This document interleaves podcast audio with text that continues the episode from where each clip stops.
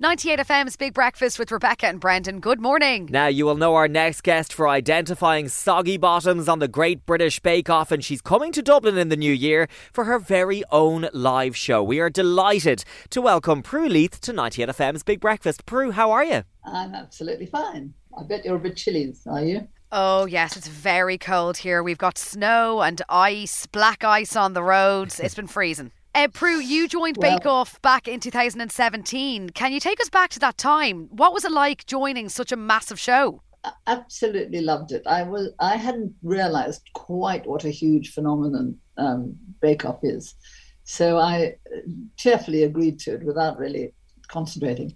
And then I started watching the episodes and realizing just how much it was loved. And then I got a bit nervous, but you know, it's made by made by a production company called Love, and my husband always says they are loved by na- name and loved by nature, and they are. You know, some of those cameramen have been um, filming Bake Off since the very beginning. All of them have been there a long time. You know, it's every every year when we get back together again, it's it's lovely. It's like it is like a huge family. Uh, so full of love and full of fun as well. There was one celebrity version where um, you lost something and Rylan called his psychic medium to find it. Can you tell us that story? Yeah, no, I lost I lost my ring, um, which was my first husband's um, my engagement ring, which is the diamond ring, and I don't know how I managed to lose it. It's really stupid. And so we had the whole. There must have been 150 people looking for my, you know, looking in the gardens and where the Winnebagos are parked and in the everywhere. And Rylan um, went off to discover where it, ask his psychics where it was, and they said it would be not inside, that it was outside, and it was in the it was near Leeds or something like that. Anyway, they it was found about a week later in the car park. Oh. Um, so it's sort of right. Yeah, sort of. Sort of. Prue, you work with Paul Hollywood. What is it like looking into those twinkling blue eyes? And is he as harsh as he sometimes seems um, on screen? I, I think you probably know the answer to this. He is actually a softie. I mean, the reason he looks so severe is because he has this fantastic ability to just be quiet, to not say anything, to just look at the baker. They're terrified because they think, what's he going to say? And he just looks very solemn.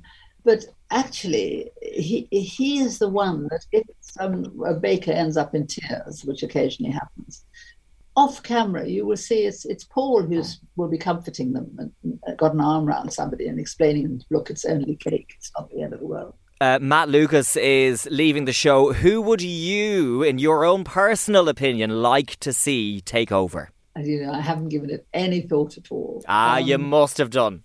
I mean, I, would never have um, thought, uh, you know, I'd seen Matt Lucas a little bit on television, but I had never thought that he would be a good presenter. It didn't uh, occur to me that that would be one of his many skills. And of course, he turned out to be absolutely fantastic, and I mean, really miss him. But I don't, I don't have a, I don't have an opinion to be honest, and it's not my job, happily. Uh, Prue, you're bringing your new live show, Nothing in Moderation, to Dublin next year. What can people expect? Well, I think they should expect a really nice evening, a, a really relaxing one, because it's very warm and funny. And what I do is I chatter on for the first 45 minutes about my life, and and that sort of will be, you know, about a lot of, a lot of catering disasters and and royal disasters, giving people, you know, feeding the royals is always fraught with um, anxiety and usually goes wrong.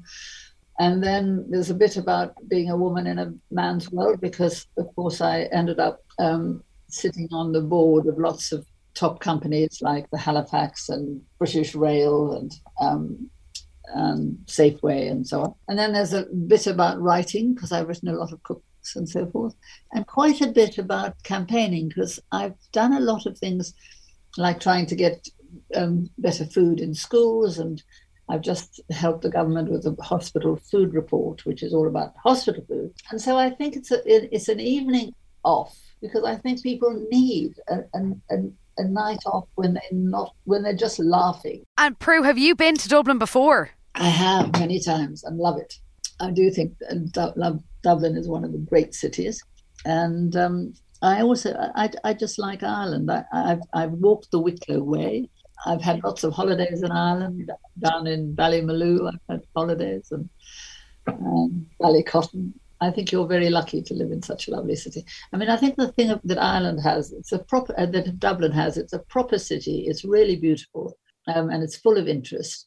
But it's not so huge that it's overwhelming. You know, you can feel you can, in in a weekend you can feel you've seen Dublin done a few things. It's nice and compact. It's nice Absolutely. and compact. Uh, Prue Leith, uh, we cannot wait to see your brand new show, your live show, Nothing in Moderation. It's going to be at 3 Olympia on the 11th of March. Thank you so much for talking with us on 98 FM's Big Breakfast. Thank you.